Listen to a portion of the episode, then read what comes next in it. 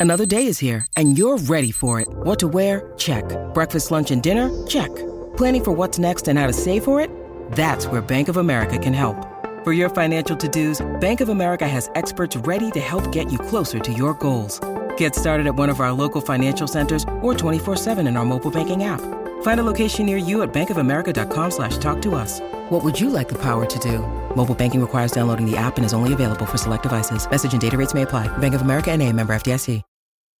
Just how unhealthy is your home? That's a good question. You, you start that, Jonsara. That's a good one. well, it depends when your home was built and where it was built and how it was built.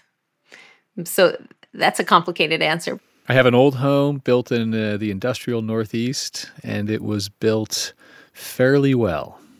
In what year was it built? 1957. 1957. So you're mm. right on the cusp.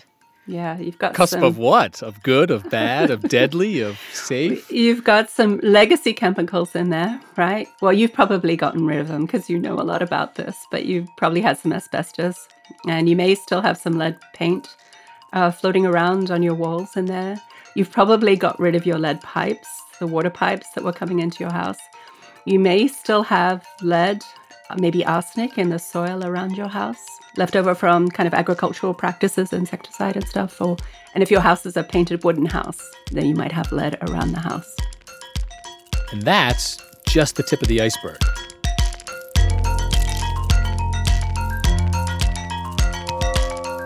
From this old house, this is Clearstory, your home in a new light. I'm Kevin O'Connor.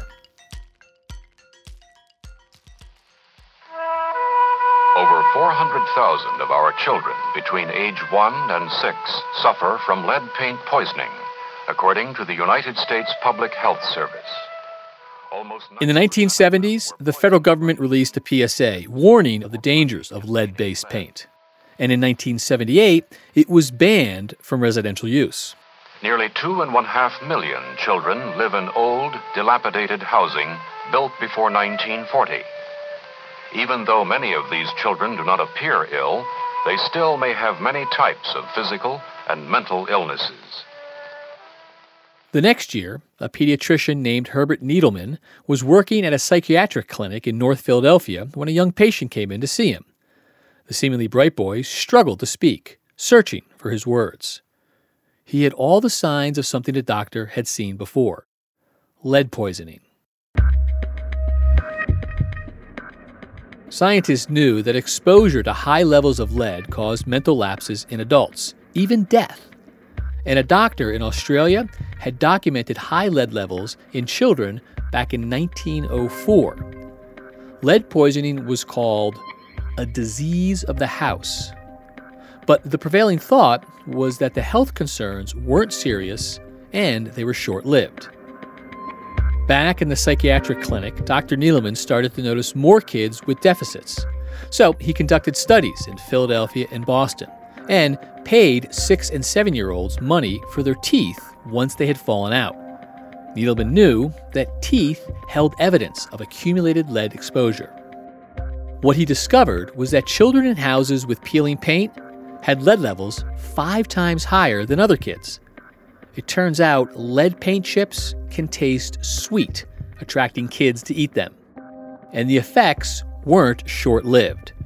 Children had behavior problems, language and attention deficits, hearing loss, and seizures.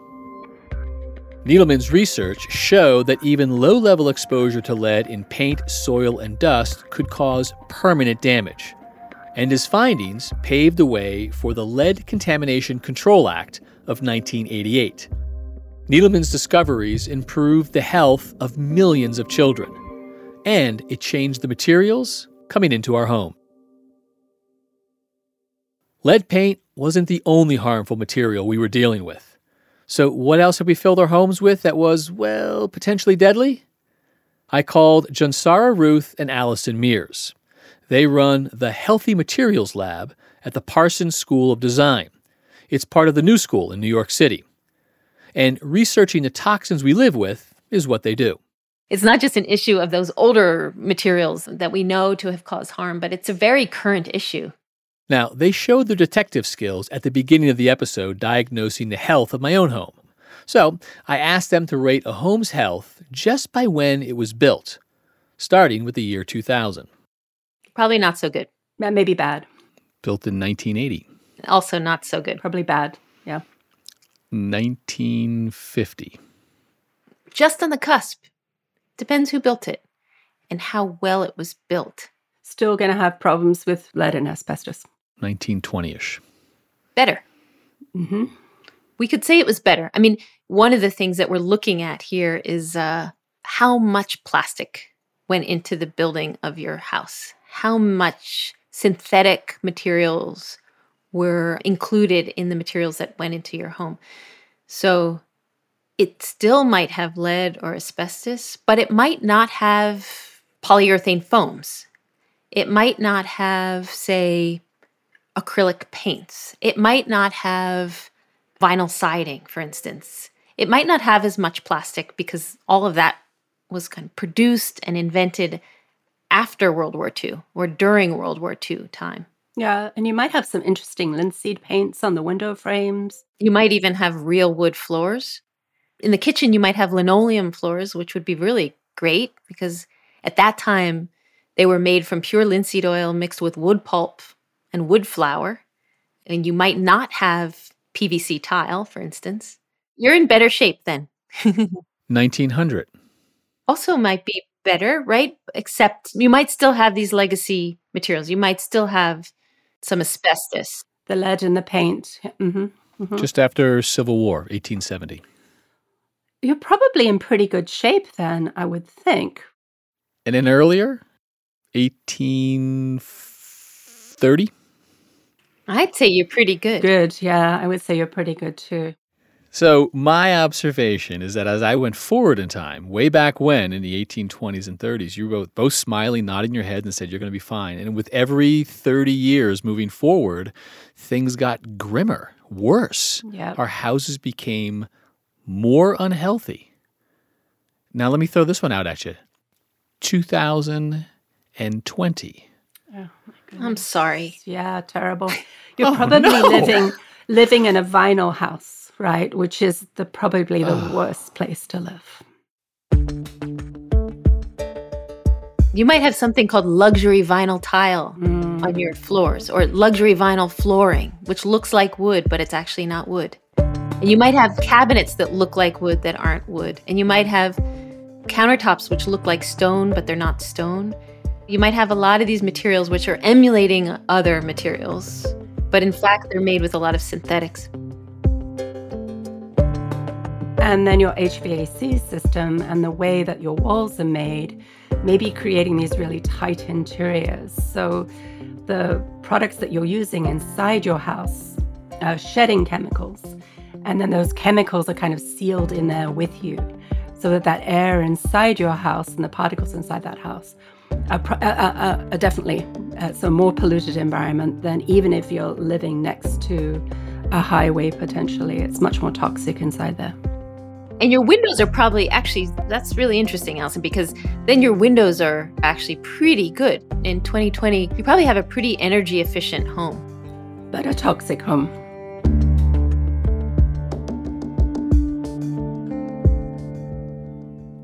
So there's one mindset out there that goes like this. As the generations progressed, building technology improved and our homes improved. They became more comfortable, they became larger, they became more energy efficient. The plumbing came indoors and we had entertainment and we had space. All of those things are a march forward in progress, and people would describe them as getting better and better over time. Your analysis is going in the opposite direction as all of those things are happening, you're saying it's getting worse and worse, more unhealthy. What is going on? Yeah, and it's not just us saying it, just by the way. I mean, I'm an architect, Jonsara's a designer, so, you know, who are we to say anything really? but as public health officials, folks working in, in public health, environmental scientists, they're telling us, you know, that these interior environments are worse because of these products that we're using. And the challenge is that, you know, when we look to the future to solve the problems of the present, is that it's a kind of rampant development without any constraints. It's a bit like the Wild West of product development. And so we sometimes think that technological advances provide us with better things. We're finding that's not so in building, definitely not in the terms of building products. So, what have we been living with, and how bad is it? We'll find out in a minute.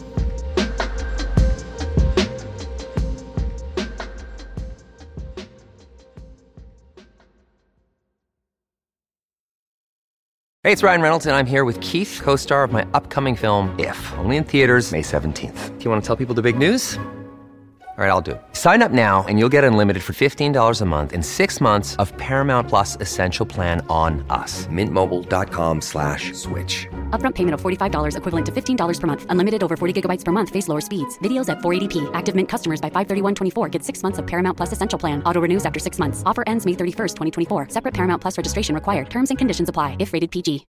When you need mealtime inspiration, it's worth shopping Kroger, where you'll find over 30,000 mouthwatering choices that excite your inner foodie. And no matter what tasty choice you make, you'll enjoy our everyday low prices, plus extra ways to save, like digital coupons worth over $600 each week. You can also save up to $1 off per gallon at the pump with fuel points. More savings and more inspiring flavors make shopping Kroger worth it every time. Kroger, fresh for everyone. Fuel restrictions apply.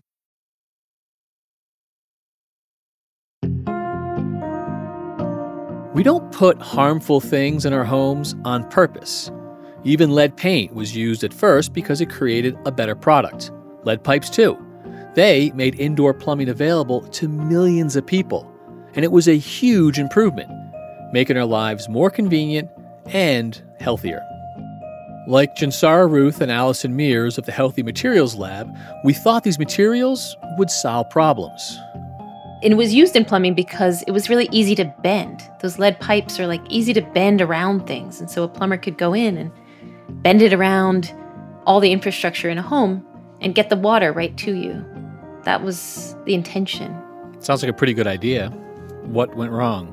It's a good idea for the installers of that plumbing pipe, not such a good idea for the people who are drinking that water. Because the, the water interacts with the lead, and right, and so you get lead going into the water, as we know from Flint, Michigan, right? We have a recent examples of the terrible problems associated with that. In 2015, tap water in Flint, Michigan was found to be contaminated with lead from aging pipes. According to the Natural Resources Defense Council, lead levels in children doubled we're familiar with lead paint. Mm-hmm. Why do we use lead in paint? I mean, lead was originally used in paint because it accelerated the drying period and it makes it really smooth and beautiful. It has this lovely look. But again, it's horrific when it comes into contact with people. What kind of contact? If I touch my window casing and the lead paint is smooth and beautiful, do I get sick? No, it's your children as they're learning to pull themselves up from crawling to walking when they chew on the windowsill or when the windows, as they move in the window frame, start to create that chipping that always happens uh, around old paints and those chips fall off of the window onto the ledge, onto the floor. And then your baby, as she's crawling around on the floor, you know, sucks her finger after crawling. That's the way that lead gets into the systems of small children is through that kind of direct exposure. Jonsara and Ruth say lead is the worst of the toxic materials in our home. Next up, asbestos. But when asbestos fibers are added, it becomes strong and tough. Amazingly so. This 1959 film by the Department of the Interior touted the amazing qualities of a new building material. In traditional architecture, colorful asbestos sidewall shingles give us the same permanence and freedom from upkeep expense in the cords of household appliances that demand heavy amounts of electricity, asbestos provides protective insulation. And no matter how long little Johnny plays with his electric train, asbestos insulation in the transformer offers similar protection. Asbestos is a naturally occurring mineral. It's essentially a stone that's made up of layers of very fine fibers.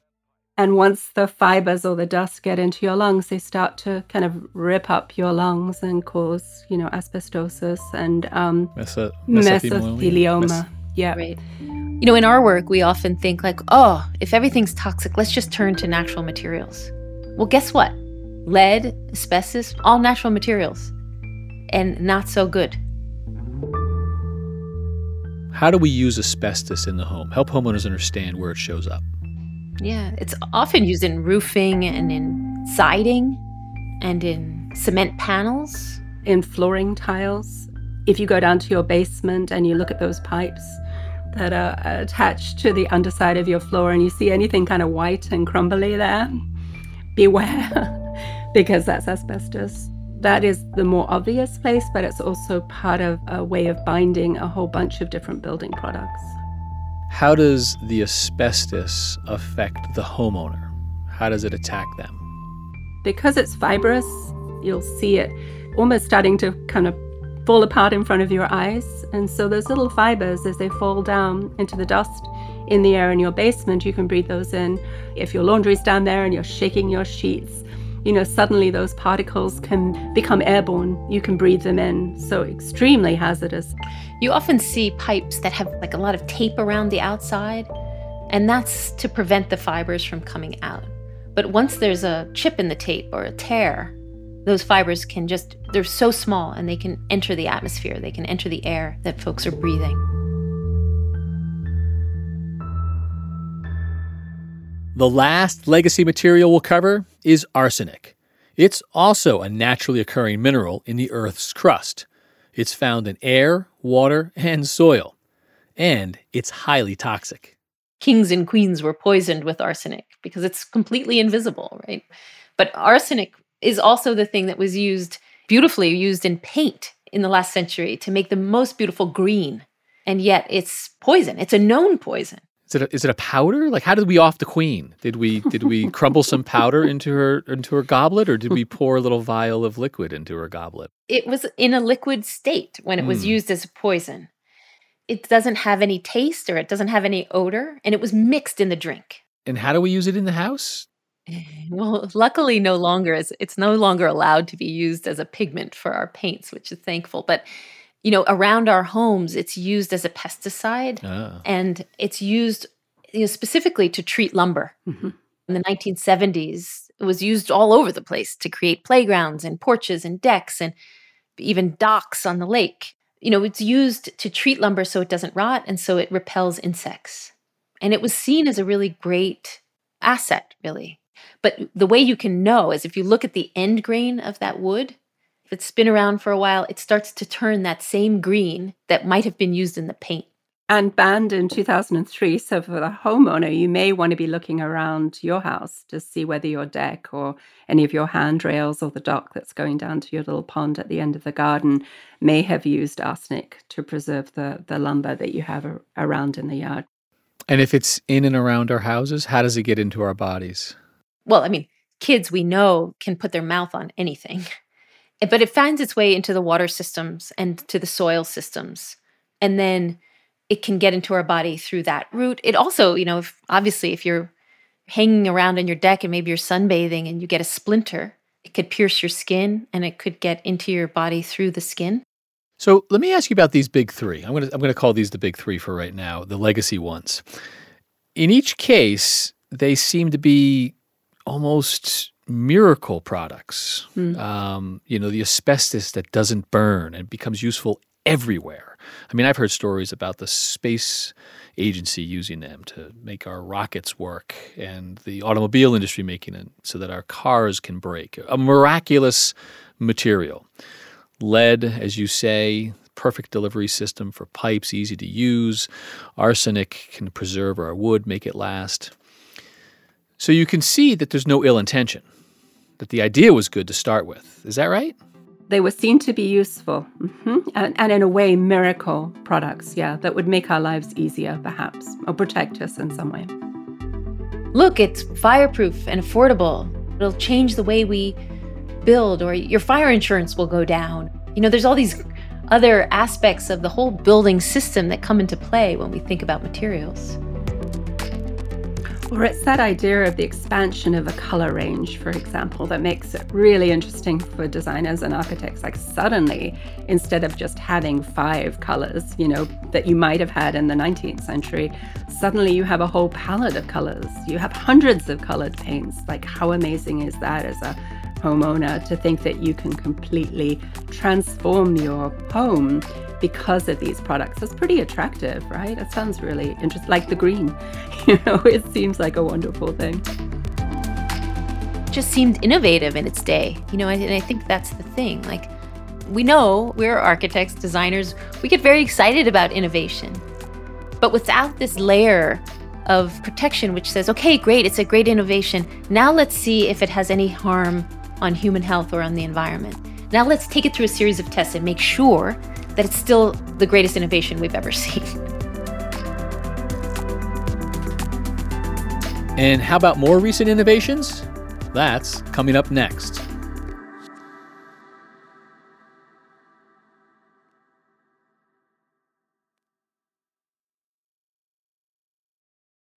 Families have a lot going on. Let OLLY help manage the mental load with new cognitive help supplements for everyone four and up, like delicious Lolly Focus Pops or Lolly Mellow Pops for kids. And for parents, try three new Brainy Chews to help you focus, chill out, or get energized. Find these cognitive health buddies for the whole fam at ollie.com. That's O L L Y.com. These statements have not been evaluated by the Food and Drug Administration. This product is not intended to diagnose, treat, cure, or prevent any disease.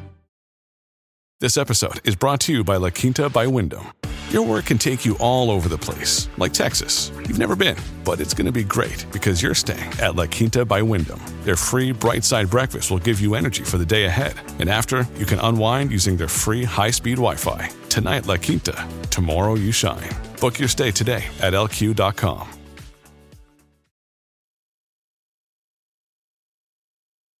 I think there's something about a hope that technology is going to provide solutions where science and technology were really going to save us, were going to allow us to advance to a place way beyond where we were right now, that we all could have homes, we could all be safe, we could all be healthy, we could have choice, and it would all give us this better life. That's a pretty attractive vision of a future. At Alison and Jonsara's Design Lab, their nonprofit looks at the health and toxicity of building materials, all of the things we find in our homes. And at the beginning of the episode, well, they basically told me our homes were healthier back in the 1830s than they are today. So I wanted to know more. I mean, it's very hard to find a building product that doesn't have a polymer, that doesn't have a plastic kind of binder in it at this day and age. What is a polymer? A polymer is basically a petrochemically derived chemical that is used in plastics either to make something very soft, make a, a, series of chemicals bind together and make them very pliable, soft, or to make them very slippery and hard. So, with those kinds of properties, you can create all kinds of things from glad wrap to vinyl floor tiles to window frames to gutters, as I'm looking out the window here. Do you know all of those things are possible because of plastics in new ways cheap, light, easy to install, glue them all up, you know, a different kind of building. Sounds sounds terrific, by the way. It S- does, sounds fantastic. yeah. It sounds as good as lead, asbestos, and arsenic combined. That's that's right. Except Unfortunately, it shows up almost everywhere. yeah. Really? Yeah. Like my kitchen cabinets? Probably. Yep. Maybe they have a finish. Do they have polyurethane on them? Maybe they might have. They might have mixed it with the paint to give it a little extra durability. The poly in the there's the problem. Poly. And how about paints, right? Because now we have paints and they're all polymers pretty much. I mean, we call them, you know, latex. We wish they were latex. Latex would come from a rubber tree. That would be nice.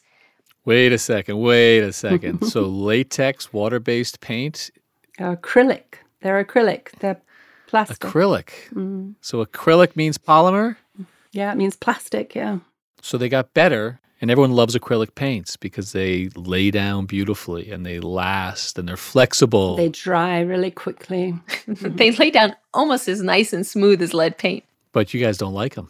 No, no, because you know what it's doing is it's like taking a sheet of glad wrap and wrapping your room in it. I mean, that's what acrylic is. It's a very Yeah, we're thin- basically living in a plastic bag. Yeah. so, okay, so generally speaking, polymers, how are they getting into our system? Explain that process. Is it now it's now I'm not eating it. Well, but you might be eating it. I mean, Mhm. this is the crazy thing because when it's in your home, these kinds of chemicals shed from the walls, they shed from our floors, and this is all very microscopic. And then you might be sitting on the floor having pizza with the kids, and those little dust particles get blown up just with your wisp of your arm. They get onto your pizza, you put them in your mouth, and you do eat them. Actually, not even just kids, we eat them. We breathe them in. Okay, so why am I not dead? Why don't I have a third eye? They don't kill you right away. and they may be impacting your fertility. So that's something that you need to be aware of. All of us need to be aware of. And you see like falling fertility rates for men and women in this country, particularly men. There's new studies about sperm counts, which are really plummeting. Yeah, directly related to this chemical phthalates in plastics. Yeah, you're hitting home here. I, I know. You don't want to know that. We I can- thought we were just going to be talking kitchen cabinets, and now you're coming right after my manhood. I know. Well, this is the crazy thing that like our whole endocrine system, which you know is all part of our reproductive system, whether you're men or women, they're all really affected by the things that we surround ourselves with. A recent study by researchers at Harvard University and the Massachusetts Institute of Technology is pushing back on the sperm count theory and the exposure to chemicals. Now, I may just be skeptical, but I was curious how Jonsara and Alison can be certain that it's the things in our homes that are making us less healthy. Is it possible? Well, I guess so. But doesn't there have to be real evidence of that? As the old saying goes, correlation is not causation. So I asked them, what's up with that? This idea that, you know, correlation isn't necessarily causation. Are you certain that those ailments that you list are directly linked to our homes and not to other things? Well, it's a combination of the toxic soup that we inhabit. You know, we spend 90, 95, 100% of our time indoors. In COVID, it's at home. Before that, it was in our offices, in schools, in hospitals. And those built environments contain these products. So I saw a study recently reported in the paper that over the past century, human life expectancy has doubled. That, from a macro level, says we are healthier than we have ever been, living longer than we ever have over the last century. The same period of time that you guys are arguing, we are surrounded by more deadly, toxic, and unhealthy materials. How do those two jive? Because I think a lot of people have that in their minds. You know, it's it, I understand the idea that you can feel well and be slowly being poisoned by things, but if we as a society have a doubling of our average lifespan during this past century, how do those two square up? I remember hearing that statistic, but more recently I heard that it's leveling off, that actually life expectancy in the US is going down or leveling or plateauing. But it did double over the century when we added lead, asbestos, arsenic. Well, we also added penicillin vaccinations. We added access to clean and reliable sources of water. So we transformed our environment in other ways mm-hmm. as well. So it's a combination of factors. And I think it's who are we talking about? Whose life expectancy are we talking about? Are we talking about people living in poverty or in Cancer Alley in Louisiana? People who are living on the, you know, the edges of factories where these toxic products are being produced. Their life expectancy is certainly not the average, and it's a lot less um, than the typical median average. So, you know, I think it's a complicated question. It's a great question to ask, but our study of this area is really there are so many links to these toxic chemicals in our immediate environment.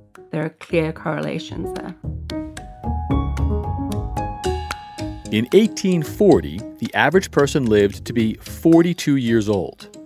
In 1960, we eked out another decade, living to 52. Today, life expectancy is 80 years. And since the late 1800s, our homes have added indoor plumbing, improving sanitation and access to clean water. Our kitchens went electric. Refrigeration means food poisoning isn't a given anymore. We insulated, installed central heating and air conditioning. We stopped leaks and drafts.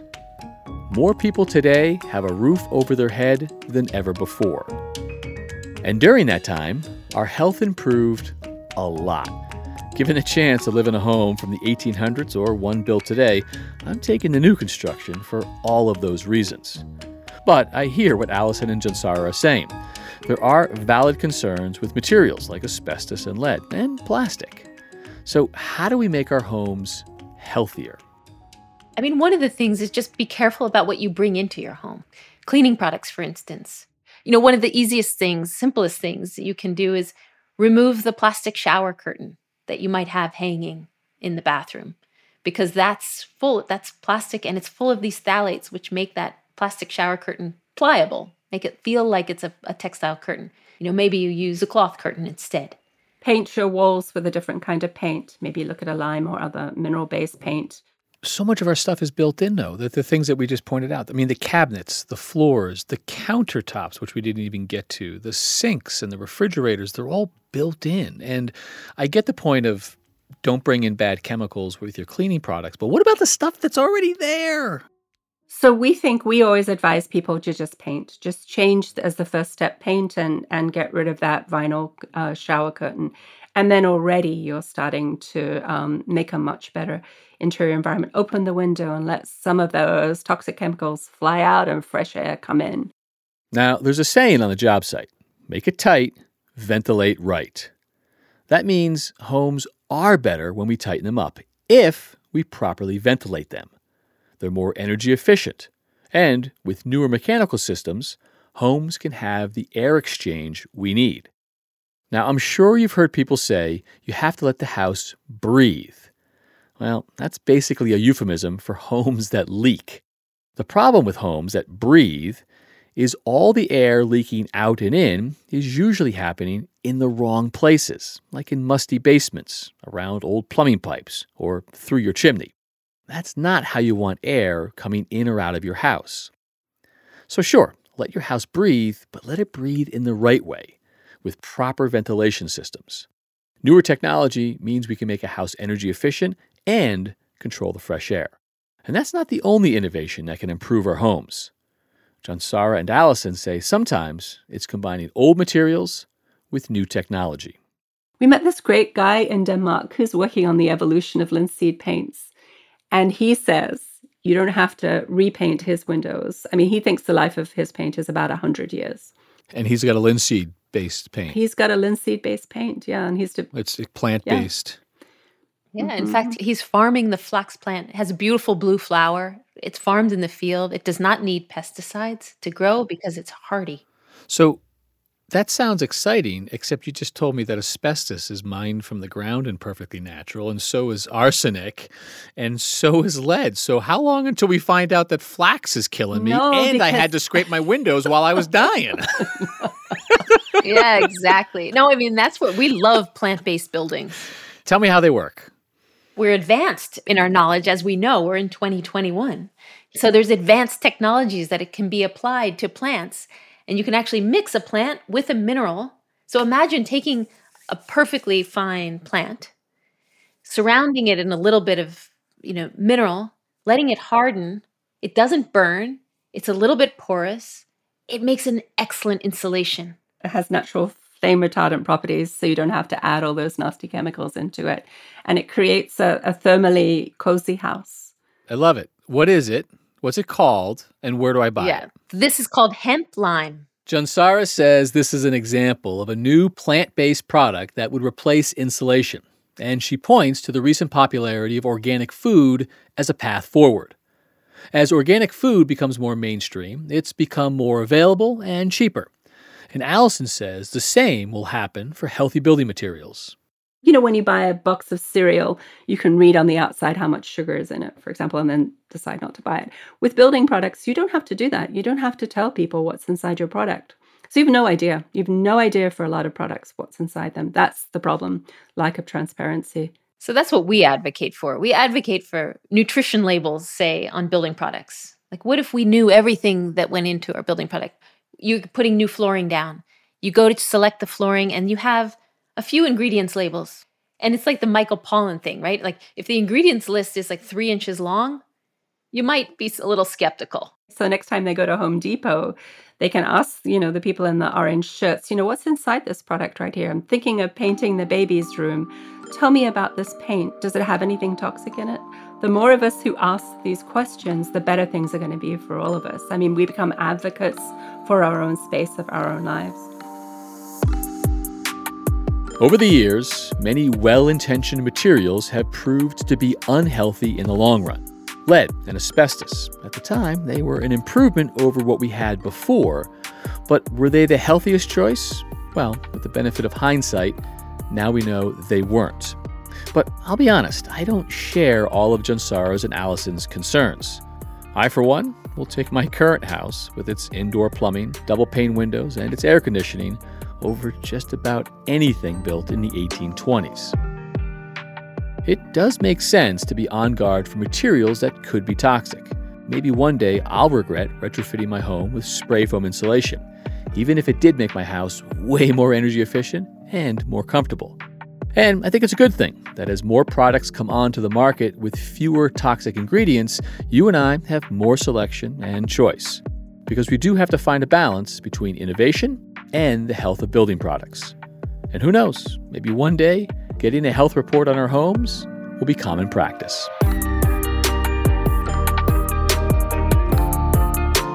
Drop us an email at clearstory at thisoldhouse.com to let us know what you think of this episode and if there's anything else you want us to explore. If you liked what you heard, subscribe to Clearstory and leave us a review on Apple Podcasts, Stitcher, or wherever you get your podcasts. Clearstory was produced for This Old House by Catherine Fenelosa at Rococo Punch. Production support from James Trout, Andrea Suaje, Chris Ermides, and Sarah Chase.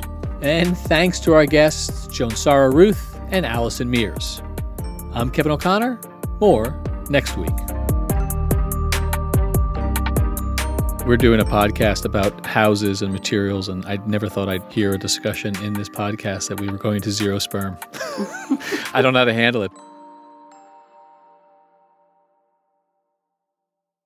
Check out the latest This Old House episodes on your local PBS station and on the Roku channel. Follow us on Instagram, Facebook, Twitter, and YouTube for more from our home improvement experts. Sign up for our email newsletter at thisoldhouse.com.